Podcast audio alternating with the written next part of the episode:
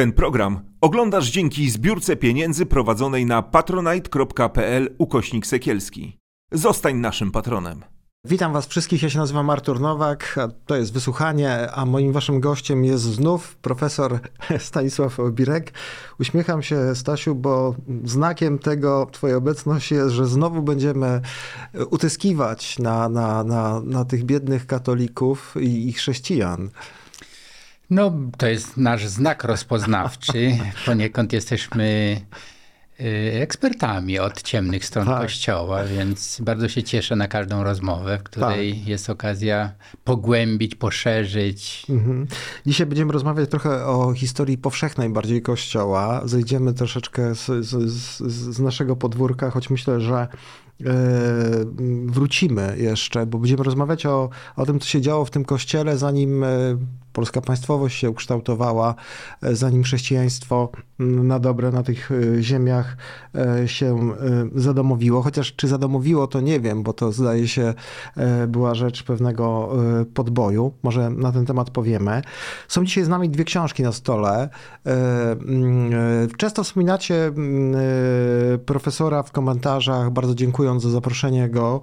E, Bardzo mnie to cieszy. Mi się również bardzo dobrze z panem profesorem rozmawia.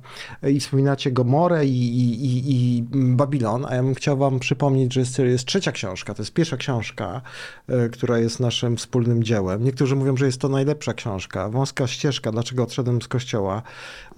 Rozmowa moja z profesorem Obirkiem, e, w którym profesor opowiada o swojej transformacji, swoim życiu też trochę. Olga Tokarczuk, e, jeszcze zanim została noblistką, powiedziała o tej książce, że rozmowa, którą prowadzi Artur Nowak z Stanisławem Obirkiem, łączy wątki autobiograficzne z głęboką refleksją nad tym, co się dzieje przez ostatnie lata z polskim kościołem. Czytając tę książkę, miałam wielką przyjemność i radość z obcowania z tak otwartym, szerokim i wolnym umysłem.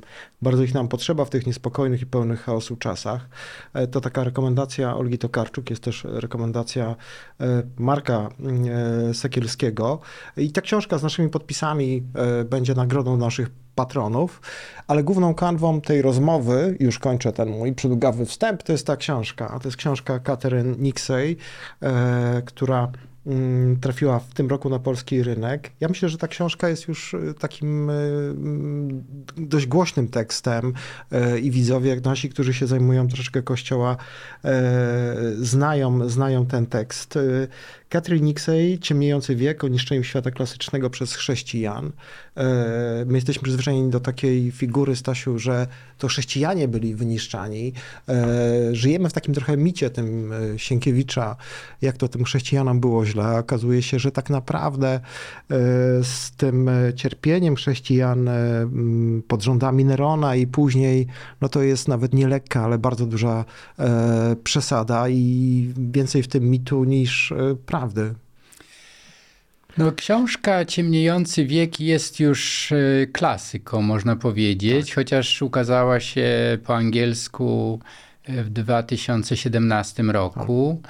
E, Jej polskie tłumaczenie było recenzowane, nim się ukazało. To był taki fenomen, że już bodajże w grudniu w Gazecie Wyborczej o- ukazał się taki obszerny tekst y, o tej książce i ja spotkałem się z ludźmi zajmującymi się chrześcijaństwem, że to jest dla nich taki, jak to się ładnie po angielsku nazywa, open eyes experience. No szokujące na pewno. Że to, o czym mówiłeś, że chrześcijaństwo jest zwykle kojarzone w tej takiej narracji e, oficjalnej jako religia, która przekazała bogactwa świata antycznego e, nam dzisiaj. Tymczasem w świetle tej książki, która jest bardzo dobrze udokumentowana, każde zdanie, każdy fakt ma za sobą e, bardzo Obstawione z przypisami, tak. i przypisami, no i odsyła też do historiografii, która jakimś cudem albo jakimś zbiegiem okoliczności w Polsce jest absolutnie nieznana. To, o czym wspomniałeś, to, mm, że wy- narzucił nam jakby sposób myślenia o pierwszych wiekach chrześcijaństwa Sienkiewicz swoją sugestywną wizją Quo Vadis. Mhm. E, natomiast, i ona zresztą wspomina o tym, że tak, tak. Sienkiewicz tak. stworzył taki mit mhm. e, prześladowanego chrześcijaństwa, natomiast ona pokazuje, że bardzo szybko chrześcijaństwo, które rzeczywiście w swoich początkach nie było zbyt tolerowane, tak jak i e, no, głównie ze względów społecznych. Po prostu chrześcijanie nie składając ofiar zakłócali e, rzymskie podejście do religii, bo chodziło o to nie, żeby tępić chrześcijan jako takich, tylko żeby e, zachowywać pokój między różnymi religiami. Pontifex to był tytuł właśnie cesarza rzymskiego, który był tym mostem e, między różnymi religiami. Chrześcijaństwo nie dawało się e, wpisać właśnie w tę mozaikę różnych religii, tylko było taką religią no, postrzeganą jako burzycielską, jako wzniecającą niepokoje społeczne i tak. No ale to jest jakby jedna e, sprawa. Natomiast znacznie ważniejszą jest e, to, co się stało z tą grupą e, z trudem tolerowaną, czy nawet prześladowaną, chociaż jak ona słusznie wskazuje, zresztą powołując się na taką znakomitą książkę Klaudii Moss, Mit prześladowań, że to były krótkie okresy w tym pierwszych trzech wiekach prześladowań. Natomiast zasadniczo chrześcijanie, no dlatego się rozwijała ta religia, y, znakomicie się wpisywali w, y, w ten y, Pax Romana, ten pokój rzymski, który właśnie tolerował, gwarantował tolerancję różnym religiom. I ona, jej punktem wyjścia jest Kościół konstantyński, czyli po 313 roku, kiedy e, cesarz Konstanty zalegalizował chrześcijaństwo, które bardzo szybko poczuło się religią nie tylko tolerowaną, ale wręcz dominującą.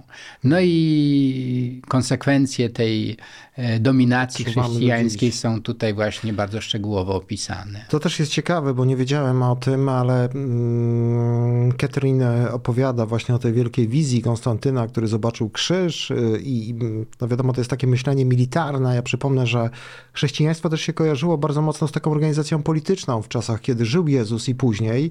E, I Konstantyn pomyślał sobie, że jest to dla niego znak, że będzie teraz wygrywał. No ale to, że się, że, że, że się ochrzcił i przyjął to chrześcijaństwo nie przeszkodziło temu, e, żeby kazał zamordować w męczarniach swoją żonę. E, jest to opisane też w źródłach historycznych. Ale okazało się chrześcijaństwo mm, e, bardzo bezwzględne. To znaczy ono nie szło na kompromisy i nie brało zakładników. Catherine przywołuje z Księgi Powtórzonego Prawa, a więc źródła biblijnego, taki nakaz, wywróćcie ołtarze, połamcie ich sta, st, stele Aszery, ich ogniem spalcie, porąbcie w, w, kawałki posągi ich bogów, zniweczcie ich imię na tym miejscu. I wymienia wielu świętych, między innymi e, no Jana Chryzostoma, no, znanego antysemitę, osoba, która podburzała do wielu e, morderstw, e, świętego Augustyna, tak, e, ale też Benedykta z Mursi, e, no, czyli ludzi, którzy są e, takimi wielkimi tuzami, jeśli chodzi o ten panteon świętych w kościele katolickim, którzy mm, bardzo ochoczo przyłączali się do tego nurtu, żeby niszczyć wszystko to, co nowe. E, książka zawiera wstrząsające opisy, między innymi e, rozkradania przez chrześcijan e, starych manuskryptów. Mówi się, że w Bibliotece Aleksandryjskiej, która był, była takim największym zbiorem chyba manuskryptów zawierających to dziedzictwo antyczne, o którym ty mówisz, no, zrównano wszystko z ziemią. To znaczy, tak naprawdę, gdyby na przykład nie krytyka Orygenesa, Orygenesa niektórych e, twórców e, antycznych, my byśmy w ogóle nie wiedzieli o ich istnieniu. To znaczy, wywracano bogów rzymskich, bogów greckich, palono. W, żeby zachować jeszcze książki zdaje się wydrapywano zgłoski, które zostały e, mm, e, zapisane po to, żeby zapisywać innymi tekstami. Czyli mamy do czynienia z, no ja nie wiem, przypomina mi się trochę Herbert i barbarzyńcy w ogrodzie, paradoksalnie. No to jest y, takie właśnie kontr czy przeciwintuicyjne. Myślimy, jak na początku wspomnieliśmy o tym chrześcijaństwie jako właśnie religii, która przekazuje to dziedzictwo, okazuje się, że to przekazywanie było bardzo osobliwe. Mhm. Może jeszcze słówko powiem o Konstantynie, o którym wspomniałeś. On rzeczywiście zamordował nie żonę, ale nie tylko żonę, ale i, i syna, tak, tak, którego oczywiście. posądził o y, właśnie konkubinat, czy o współżycie z żoną. Tak, tak. E, ale co do jego chrztu, to jest też ciekawe, że on y, mając na, mm, to jest jedno z tłumaczeń, dlaczego chrześcijaństwo mu się tak spodobało, bo żaden z kapłanów rzymskich z różnych religii nie, nie miał ochoty i nie widział możliwości, żeby mu wybaczyć te straszliwe zbrodnie. Okazało się, że chrześcijanie nie widzieli z tym problemu, że jeżeli ktoś żałuje, a zwłaszcza w momencie, kiedy przyjmuje chrzest, to wszystkie grzechy są automatycznie wymazywane, jak ta, ta, tablica zapisana, tak, staje tak. się czysta. Mhm. I on na tyle przejął się tą doktryną chrześcijańską, że przyjął chrzest właściwie na łożu śmierci. Ze strachu trochę chyba. No, jeżeli chrzest gładzi wszystkie grzechy, no to czekał aż do końca, żeby być mhm. pewny, że te grzechy zostaną mu wybaczone. I to z tym się łączy właśnie ten mm, osobliwy, nowy sposób traktowania innych religii. To o czym mówi, że właśnie Orygenes, Augustyn, czyli ci tak zwani ojcowie Kościoła, tak. którzy stworzyli zręby y, rzeczywiście y, doktryny chrześcijańskiej, mhm. Y, oczywiście opierając się na, na Platonie, to zwłaszcza Augustyn, mm, czy na Arystotelesie, to później Tomasz, Tomasz tak ale zasadniczo y, to było takie mm, y, przyjmowanie warunkowe. To znaczy, o ile to pasowało do doktryny chrześcijańskiej, no to się to adoptowało, a resztę się wyrzucało. I to, o czym mówisz, to tworzenie mm, tych E, nowych zapisów na starych e, e, pergaminach, no to właśnie z tym było związane, że wyrzucamy to, co jest sprzeczne z doktryną chrześcijańską, natomiast tych przeciwników religijnych, czy filozoficznych, czy ideowych zachowujemy tylko jako adwersarzy. Stąd na przykład jeden z głównych oponentów Orygenesa, Celsus, jest znany głównie z krytyki Orygenesa. No tak, tak, ale przypomnijmy, on tworzył w drugim wieku, w, w 170 zdaje się tak. chyba e, roku. Orygenes rzeczywiście zaciekle krytykował go. Celsus e, e, odrobił lekcję, on znał chrześcijaństwo i wskazywał, nazywając absurdami, tak, niepokolane poczęcie Maryi między innymi. Zastanawiał się mm, nad niektórymi prawdami e, wiary, to znaczy podważał zmartwychwstanie. On wskazywał, że w czasach Jezusa funkcjonowało wielu mm, no, no takich trochę szarlatanów, tak? E, jest postać, zdaje się, przywołana Szymona, e, jednego z takich... Szymona Maga. Tak, tak takiego kuglarza, który również miał uzdrawiać. Dzisiejsi w ogóle bibliści, tak na marginesie niedawno się dowiedziałem, często mówią, że, że te wskrzeszenie Jezusa należy bardziej rozumieć jako takie wyjście z grzechu, tak? jako takie nowe e, życie. Natomiast e, ja bym chciał, chciał się ciebie spytać, czy e, ta książka, ta prawda, no nie burzy pewnego naszego myślenia o chrześcijaństwie, bo często e, no, politycy, intelektualiści e, i to w nieodległych czasach bardzo często odwołują się do tego chrześcijaństwa i mówią, że to jest takie dziedzictwo, jak gdyby najwyższego, jak gdyby, no nie wiem, jakiegoś poglądu filozoficznego, namysłu nad światem, a okazuje się, że no przedtem byli stoicy, tak, których, których dzieła popalono, potem byli humaniści, którzy nie potrzebowali Boga do tego, żeby szanować e, drugiego człowieka. I to jest pytanie, jak z tym chrześcijaństwem e, to jest, na ile jest prawdziwa, a na ile fałszywa ta teza o tym, e, że, że, że, że, no, że to jest jakaś, nie wiem, rdzeń wszystkiego, co, co, co najlepsze. No, masz na myśli zapewne to, co w takim dyskursie publicznym funkcjonuje jako wartości No chrześcijańskie. właśnie, o tym mówię. Że powinniśmy być wierni wartościom, ich, tak, tak, że tak, powinniśmy je No to taka popularyzować. ta formuła, która funkcjonuje.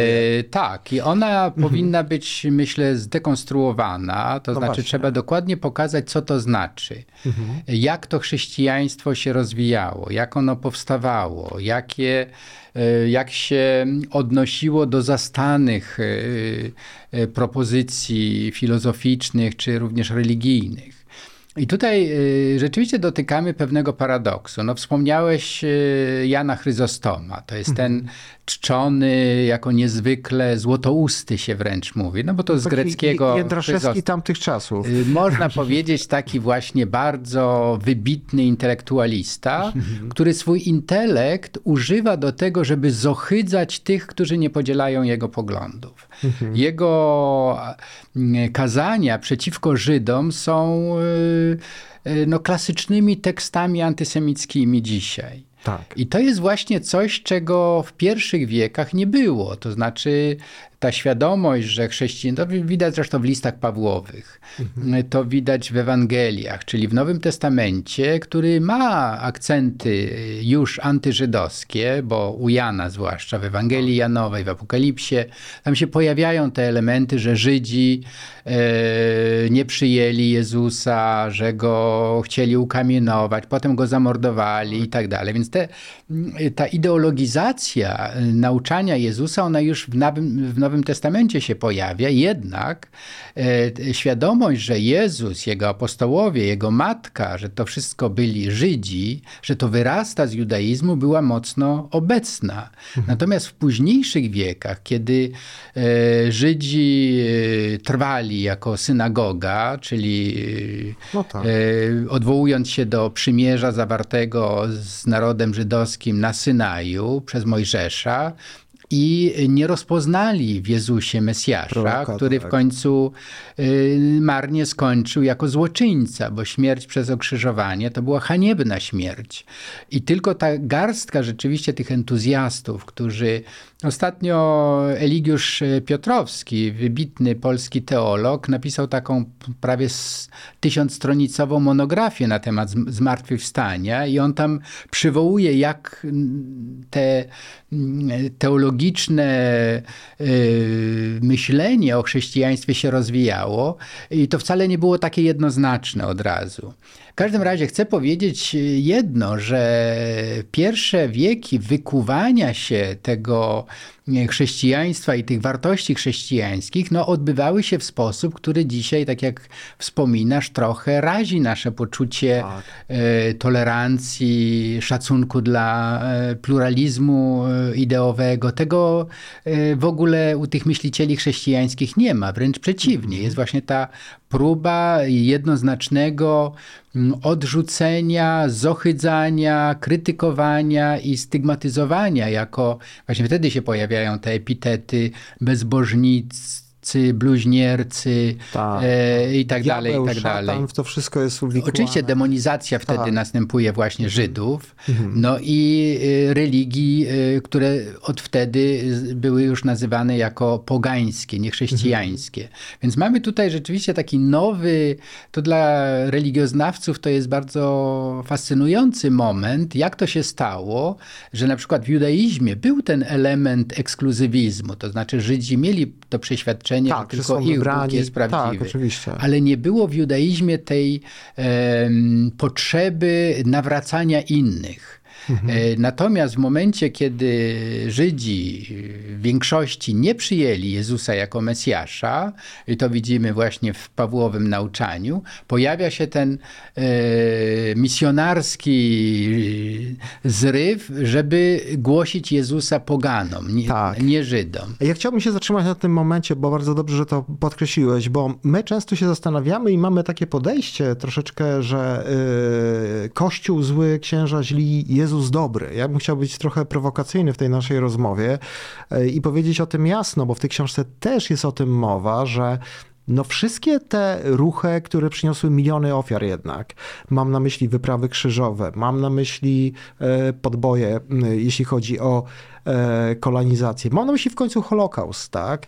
One są poniekąd z tego rdzenia, e, no idźcie i nauczajcie narody, ten misyjny taki zapał, tak? Mamy takie usprawiedliwienie, jak gdyby, wszystkiego, każdej najgorszej zbrodni w imię tego, że my będziemy tutaj narzucać naszą panującą jedynie i słuszną religię, której po prostu ci, którzy jeszcze nie mają, to nie rozumieją, ale my ich tutaj uszczęśliwimy. E, ale okazuje się, że robiono to e, no naprawdę bez jakiegoś takiego głębszego namysłu in, intelektualnego, bo e, w tej książce mi się to bardzo podoba, że przywołuje się chociażby tutaj Plutarcha, który mówił, że tak naprawdę za Bobą stał za tym i, i takie bardzo prymitywne podejście do tego, że nie wiem, trzęsienia ziemi, powodzie, burze, błyskawice związane są właśnie z jakimś takim gniewem Bożym. Wspomniany przez ciebie Celsus, którego znamy właśnie dzięki temu, że Orygenes wszedł nim jakąś e, polemikę, bo jego dzieła się nie zachowały. Mówił z kolei, z kolei, że chrześcijaństwo jest dedykowane do ludzi, no, no mało, mało, mało, mało, o takim małym, nikłym e, po prostu horyzoncie, którzy jednak e, e, to przyjmują. I cały czas wracam do tego chrześcijaństwa. Czy ty myślisz, że dożyjemy takich czasów, kiedy e, dojdzie do tej rekonstrukcji właśnie tego chrześcijaństwa i może nie wiem, może znajdziemy coś w tym chrześcijaństwie takiego, co nas uszlachetnia i sprawia, że jesteśmy E, lepsi dla siebie, bardziej e, zaciekawieni sobą. Ty często mówisz o tym, że warunkiem dobrej rozmowy jest to, że siadamy do jakiejś rozmowy, ja mam pewien pogląd, ty masz pewien pogląd, ale zakładamy, że te poglądy możemy zmienić pod wpływem e, tego, co słyszymy od interlokutora, ale historia chrześcijaństwa pokazuje, że tam nigdy, powtarzam, nigdy nie było nawet momentu takiego, kiedy by ktoś siadał do takiej dyskusji i mówił, być może mnie przekonacie. No, dotykasz tutaj tematu, który wykracza poza książkę. Tak. E, ale to można rzeczywiście się chwilę nad tym zastanowić. Taki mój ulubiony teolog e, niemiecki Karl Rahner w takim szkicu e, historiozoficznym mówił o tym, że chrześcijaństwo mm, można podzielić na trzy okresy. Pierwszy to jest właśnie pierwsze trzy wieki przed e, e, zalegalizowaniem i, i potem dominacją chrześcijaństwa, kiedy y, chrześcijanie jakby szukało, chrześcijaństwo, chrześcijanie szukali y, własnej tożsamości. I to się odbywało rzeczywiście w dialogu, w rozmowie. Są takie teksty, y, rozmowa, dialog z Żydem Tryfonem, no nawet u Augustyna, u Orygenesa są te próby takiego szukania elementów logosu, czyli właśnie tego Chrystusa, obecnego w tym dziedzictwie antycznym. I to y, w pierwszych wiekach, zdaniem Ranera, to jest bardzo y, obecne. obecne. Tak jak ty mówisz, że się y, jest to zaciekawienie i co można włączyć do mojego nowego światopoglądu, bo to byli mhm. konwertyci z różnych wcześniejszych. Ono nie było takie jednolite chrześcijaństwo. Tak, ono wręcz mhm. było pluralistyczne. Nie tak. było jednej szkoły, głównego urzędu nauczycielskiego czy magisterium, tylko każdy teolog w sporze, w rozmowie wykuwał własny system. E, potem właśnie od, od IV wieku, od początku IV wieku, aż do połowy XX wieku, i to jest niebywałe, ten długi okres właśnie kościoła post konstantyńskiego, to jest Kościół i chrześcijaństwo i tutaj y, podziały wewnątrz chrześcijaństwa y, w X czy w XI wieku, w XVI wieku niczego nie zmieniły, bo i prawosławie i kościoły protestanckie mają tę samą y, matrycę myślenia że my mamy prawdę i inni mają tylko się nawrócić, otworzyć na tę prawdę. Więc to właśnie to, o mhm. czym mówisz, czyli e, nawracania na siłę, mhm. na przykład ludów słowiańskich, w tym Polaków, dziesiątym leczy Lechitów, Słowian. Tak. No to to była e, naprawdę, Maria Janion cudownie o tym pisze w, w niesamowitej słowiańszczyźnie, że tak naprawdę to tych bogów e, słowiańskich, te święte To wszystko zostało zniszczone. Była Piazza Pulita, nic tam poza zgliszczami nie zostało, tylko ten właśnie zewnętrzny zupełnie twór został narzucony mm, tym ludom chrześcijańskim, nie, słowiańskim, niepiśmiennym. E, my o tym zresztą mówimy w, Babilonie. Tak. E, e, Od XVI wieku, jak mamy ten czas e, Kolonialny, tak. tak, zwanego, tak zwanych odkryć, no to to jest dokładnie kolejne no, ludobójstwa prawdziwe w obu Amerykach, Miliony w. Afryce, oczywiście.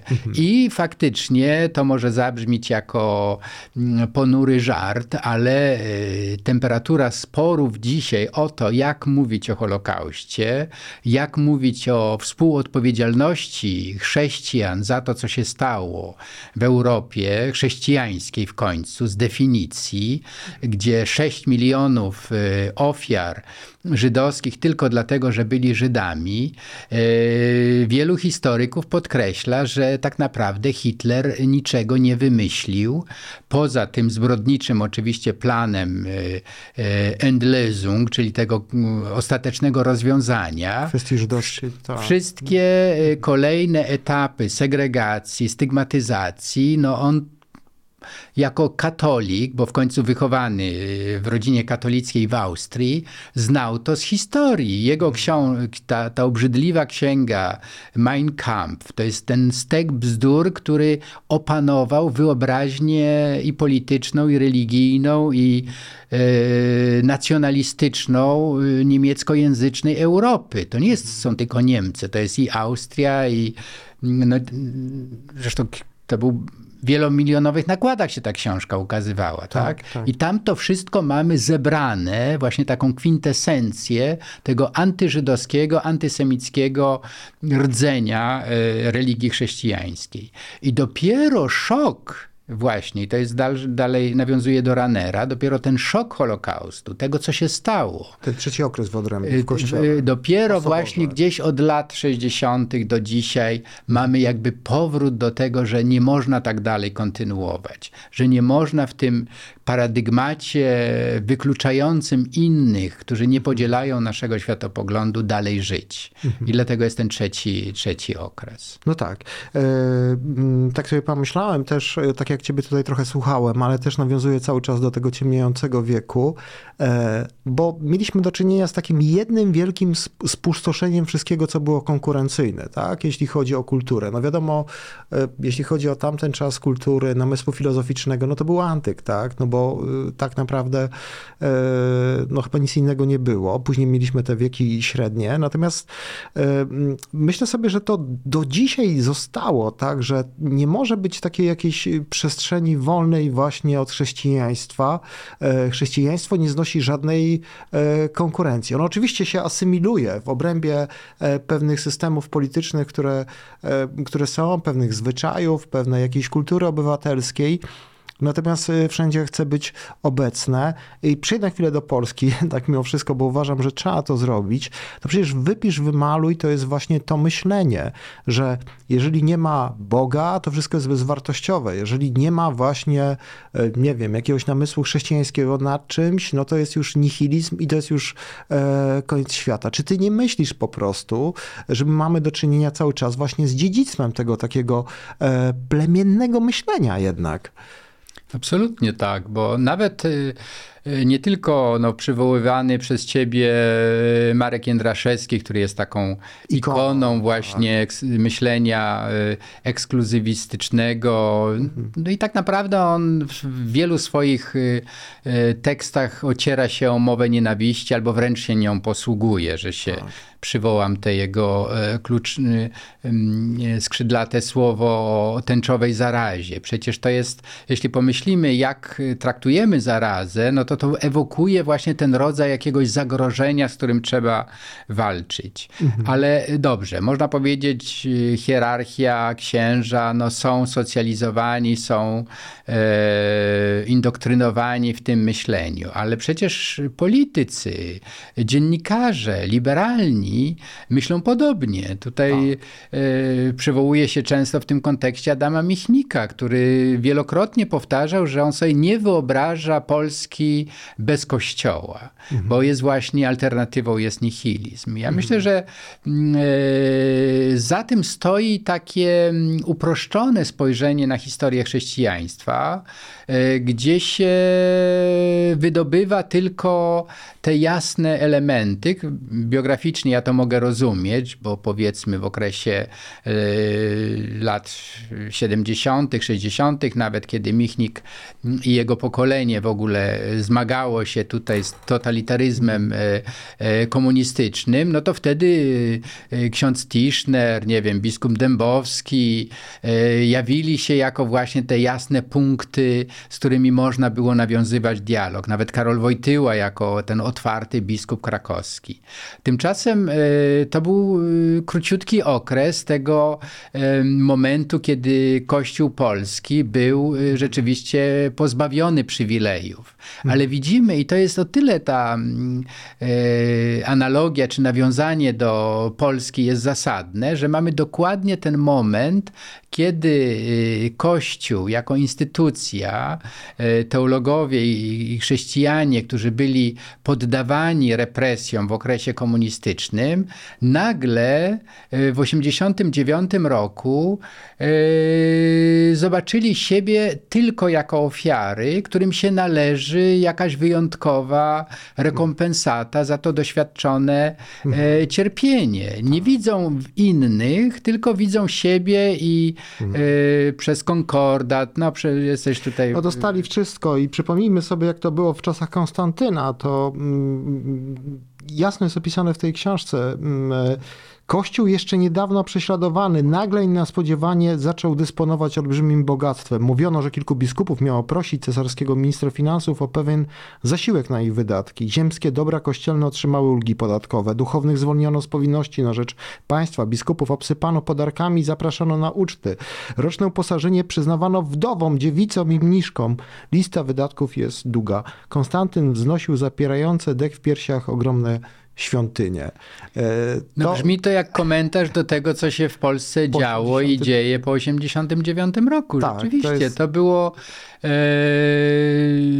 win-win situation. Tak. To znaczy, to on y, obdarzał ich tymi przywilejami, ulgami, ale oczekiwał lojalności, wsparcia. I jak sobie myślę o tym właśnie wielkim fenomenie chrześcijaństwa, to się zastanawiam, czy to nie jest troszeczkę tak, że chrześcijaństwo jednak y, miało taką możliwość asymilacji y, wielu wielkich, wzniosłych, mm, no, godnych naśladowania prądów pod pewnymi warunkami, no bo no, tak jak mówisz, no, potrafiło połączyć ogień z wodą, tak?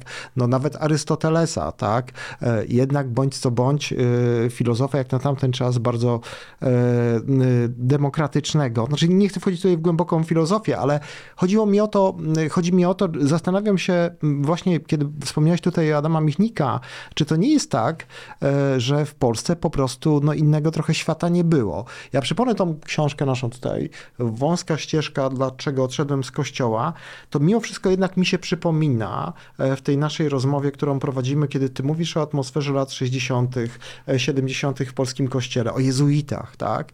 E, to byli jezuici, którzy tak naprawdę no, nie tyle zajmowali się Biblią i Ewangelią, ale potrafili się zająć, nie wiem, teatrem. Ty pokazujesz swoich nauczycieli, tak, z tamtego czasu, którzy byli. Ludzie, którzy potrafili się zająć, nie wiem, filozofią, tak? I to w taki niescholastyczny sposób, ale taki no właśnie, gdzie poszukiwano jednak związku tego e, z Ewangelią na miarę XX e, wieku. Czy rzeczywiście tej innej alternatywy e, dla innego systemu wartości nie było? Bo może z tym dylematem Adama Michnika to jest tak, że nic innego po prostu nie było. Była tylko albo komuna, tak, albo kościół. No, yy, yy, na przykład Gombrowicz podobnie w swoich dziennikach mówi o tym, że z jednej strony był mhm. Marks, a z drugiej Kościół i ta polaryzacja, czy taki dwupol, mhm. yy, że nic nie ma pomiędzy, y, mógł się rzeczywiście y, narzucać. Mhm. Ale y, no, mój długi epizod, no prawie 30-letni, związany z pobytem w zakonie jezuitów, no wskazuje, że jednak przez lata otwarcia na inne teksty, również spoza chrześcijaństwa, e, również teksty autorów e, agnostyków, No, zapraszałeś ateistów do rozmowy w ramach jezuickich różnych przedsięwzięć. Przypomnę i w tej książce opisujemy to. To jest Różewicz, to jest Stanisław Lem, to jest Leszek Kołakowski, Zygmunt Bauman w końcu, tak? Czyli osoby, którym do kościoła jest bardzo daleko i te osoby z tobą, z jezuitą, z krakowskimi jezuitami, no wchodziły w jakąś rozmowę, w jakiś dialog e, i, i okazało się, że, że można to robić. To, co robili już jezuici, e, zwłaszcza ci latynoscy, tak? To, mm, to mm, co robili jezuici, e, których znamy z Kościoła Światowego, ale co, znowu się to okazało jakimś takim okresem takiego odrodzenia, a później Kościół wrócił do starej, sprawdzonej formuły imperialnej. To znaczy, ja myślę, że to w Polsce to był rzeczywiście taki bardzo mm, naskórkowy, mhm no, to nie weszło jednak głęboko. Mhm. Ja pamiętam właśnie lata wspomniane przez ciebie 70. czy 80., kiedy te idee y, z, y, poznane w Stanach, na zachodzie Europy, y, przyjmowaliśmy jako młodzi jezuici z entuzjazmem i chcieliśmy tutaj uprawiać ten sam rodzaj dialogu właśnie z niewierzącymi, z marksistami. Wydawało się, że to jest coś, co się sprawdziło na przykład w teologii wyzwolenia w Ameryce Południowej, co się sprawdziło w Europie Zachodniej, gdzie jeden z jezuitów już w latach 80. napisał książkę, monografię o Karolu Marksie i był y, zapraszany jako ekspert, y, znawca myśli marksistowskiej, również przez marksistów. Dlaczego y, po 89 roku, kiedy możliwości się otworzyły, kiedy przestała cenzura obowiązywać, dlaczego ten nurt, który wtedy z wielkim trudem się jednak przebijał, został zamrożony, to jest dobre pytanie, oczywiście. A, zdo, a, a, wygrał ten najbardziej obskurancki, najbardziej fundamentalistyczny nurt reprezentowany przez e, Rydzyka, przez e, jakichś politycznych oszołomów, którzy w kościele odnaleźli e, tą matrycę przedwojenną, e, endecką, antysemicką, anty w ogóle wszystko i właściwie nacjonalistyczną. Tak. Więc w pewnym sensie ja e, obwiniam tutaj trochę elity polskie, mm. polskich intelektualistów, którzy za nie odpuścili. To znaczy uważali, że Kościół e, e, ma tutaj wyłączność na prawdę. Mhm. A tymczasem poza Polską dialog, rozmowa, kwestionowanie tradycji chrześcijańskiej właśnie z tego środkowego, długiego okresu jest czymś normalnym. Robi to przecież papież Franciszek, który mhm. ciągle mówi o tym, że najgorsze zło, jakie jest w kościele, to jest klerykalizm, czy hierarchikalizm, czyli właśnie to bezkrytyczne przyjmowanie tego, co mówią księża, tego, co mówią biskupi i zachęca w drodze synodalnej do rozmowy, do kwestionowania, do mhm. dawania nowych propozycji. To zostało to jest zawinione. Ja bym tutaj nie, nie widział jakichś metafizycznych e, e, konieczności, tylko po prostu zabrakło odwagi, żeby ten nurt poszukiwania, no choćby Tischnera, choćby, mhm. który dla wielu do dzisiaj jest tym punktem ważnym odniesienia. No stawiał jakieś pytania, przynajmniej trudne i... No, był, był e, gotowy do rozmowy tak. z różnymi ludźmi. To zostało, dziedzictwo Tischnera zostało zawłaszczone przez takich fundamentalistów, jak chociażby Dariusz Ok Oko, który mhm. również się powołuje na Tischnera i jednocześnie w swoich kazaniach, w swoich wystąpieniach, w swoich książkach proponuje ten homofobiczny dyskurs fundamentalistyczny.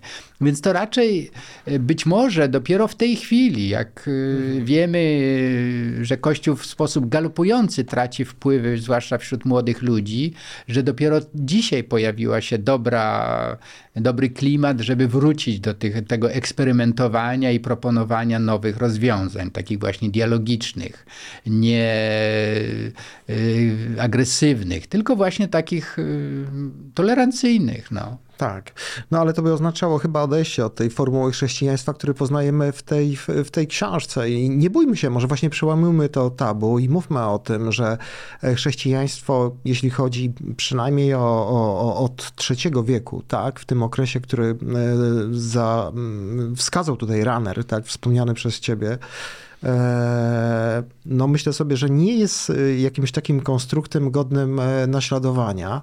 Bardzo wstrząsająca w tej książce jest jedna historia dla mnie.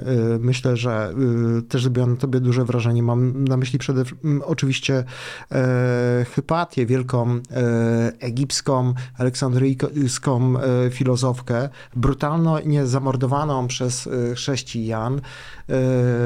Maria Dzielska, która poświęciła monografię e, tej historii.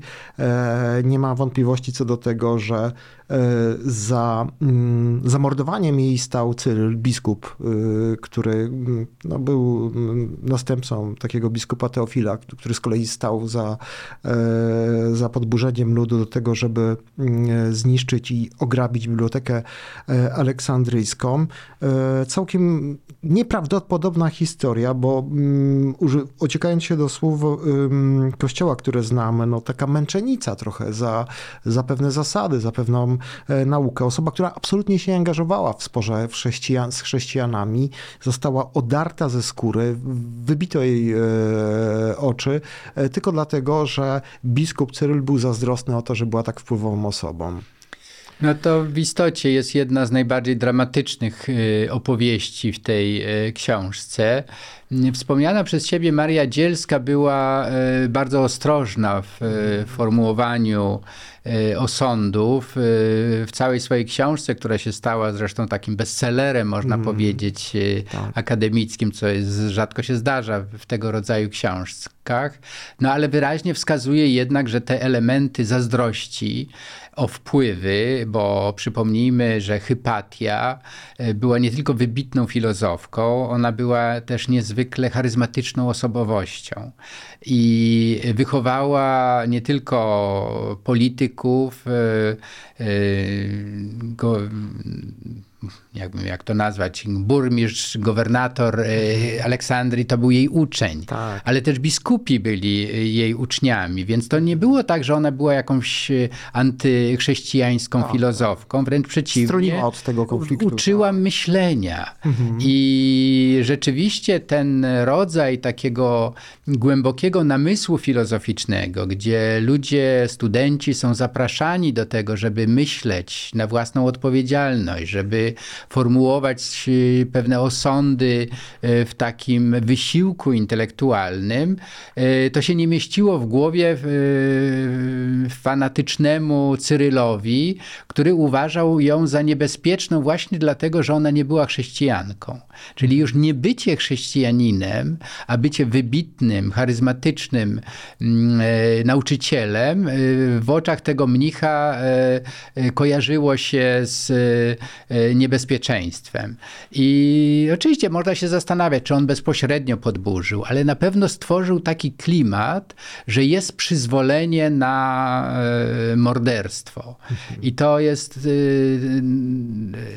Katrin e, e, Nixey to barwnie bardzo opisuje. To jest wstrząsające, ale to pokazuje też to nagromadzenie tej nienawiści w, w głowach tych sfanatyzowanych mnichów, tak. którzy zamiast wykorzystywać czas na modlitwę, na kontemplację, na refleksję, tak naprawdę e, gro swojego czasu poświęcali na to, żeby e, przemyśliwać, jak zniszczyć swoich przeciwników. I to jest e, taka perswersja właściwie religijna. I tak. myślę, że ten rozdział powinien być obowiązkową lekturą dla wszystkich, którzy w imię religii chcą nas, chcą nam meblować tutaj tak. rzeczywistość. Nieustraszeni, tak się nazywa ten rozdział. To jest dziewiąty rozdział tej książki. E, serdecznie wam tę książkę polecamy. E, polecam wam również książkę Wąska ścieżka, dlaczego odszedłem z kościoła.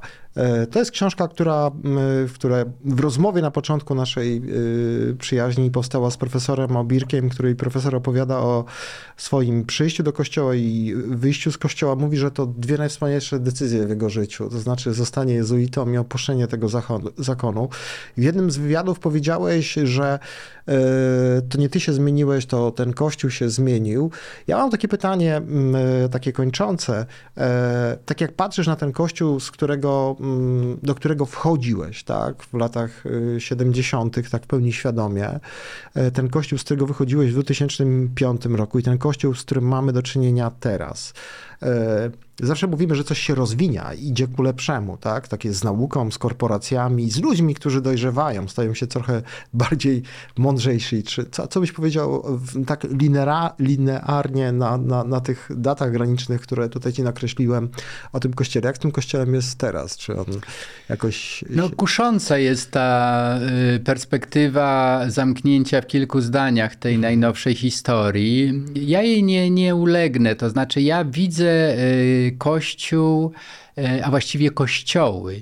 Mamy do czynienia z katolicyzmami różnymi, tak jak e, odstraszył mnie ten prymitywny katolicyzm e, z księżami pedofilami w, w moich rodzinnych stronach. Opisujemy też twoje doświadczenia książce, tak, tak. Potem kilka lat później już jako, jako student odkryłem właśnie jezuitów wspaniałych, benedyktynów i to w tym samym czasie się działo. To znaczy, że w mhm. tym samym czasie byli, były takie umysły jak, nie wiem, Stanisław Musiał, który był zachwycony teatrem, literaturą, dialogiem z innymi religiami, tak. zwłaszcza z judaizmem. Więc ja się, y, czy potem y, w czasie studiów y, za granicą, no, odkryłem intelektualistów, którzy mi pokazali, że katolicyzm jako mm, wielkie wyzwanie do wchodzenia w najbardziej zaskakujący rozmowy, które mnie zmieniły bardzo mocno. I potem powrót do kościoła, do Polski w, w drugiej połowie lat 80. i przez te 20 lat, ja właściwie ciągle miałem nadzieję, że uda się ten e, mój entuzjazm młodego człowieka, który się związał z, je, z jezuitami, jakoś przełożyć na konkretne działania tego kościoła. Tymczasem co się okazało? Że to, co mnie w tym kościele najbardziej uskrzydlało, co mnie ciekawiło, było mm, y, tępione jako brak subordynacji, brak posłuszeństwa, y, no i w końcu oskarżenia o to, że jestem antypapieski, że jestem. Y, więc dzisiaj ja mam poczucie, że Kościół katolicki w Polsce to zresztą sformułowałem bardzo jasno w, Polaku Katoliku po przejściach. Zwinął się. To, to, to już nie jest nawet religia, to nie jest chrześcijaństwo, tylko to jest taka e, upolityczniona korporacja, która dba o swoje interesy i robi wszystko, żeby poświęcić na przykład życie kobiet, które mają trudne ciąże, po to, żeby utrzymać y, dogmatyczną y, wersję ludzkiej seksualności czy rozrodczości, jak to im zaproponował ich y, wielki autorytet Jan Paweł II. Więc w tym sensie jest y, jakiś moment e, zwinięcia się intelektualnego polskiego katolicyzmu i dziwię się ludziom, którzy trwa, trwają jeszcze w tym kościele, którzy nie widzą tego, tej inwolucji, czyli tego, tej degrengolady tak naprawdę tego systemu, który jest w dużym stopniu ten proces takiego, e, tej, no ja to nazywam po prostu prostu degeneracji jest umożliwiony w dużym stopniu przez hojne dotacje polityczne e, Zjednoczonej Prawicy. Mhm. Od 15 roku, czyli od 8 lat widzimy, jak to zresztą sam o tym wielokrotnie mówiłeś i pisałeś, to zblatowanie mhm. tego e, fundamentalizmu e, nacjonalistycznego i takiego z tendencjami jednak faszyzującymi, z katolicyzmem, który jest zredukowany właśnie do grupy interesów,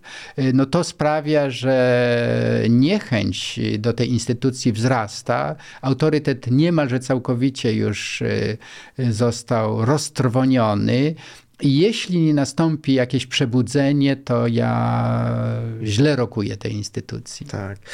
Tak, rzeczywiście mówiłeś o tym, że wchodziłeś do kościoła właśnie, który cię zauroczył y, tym, że miał pewien namysł nad kulturą, nad sztuką, nad drugim człowiekiem.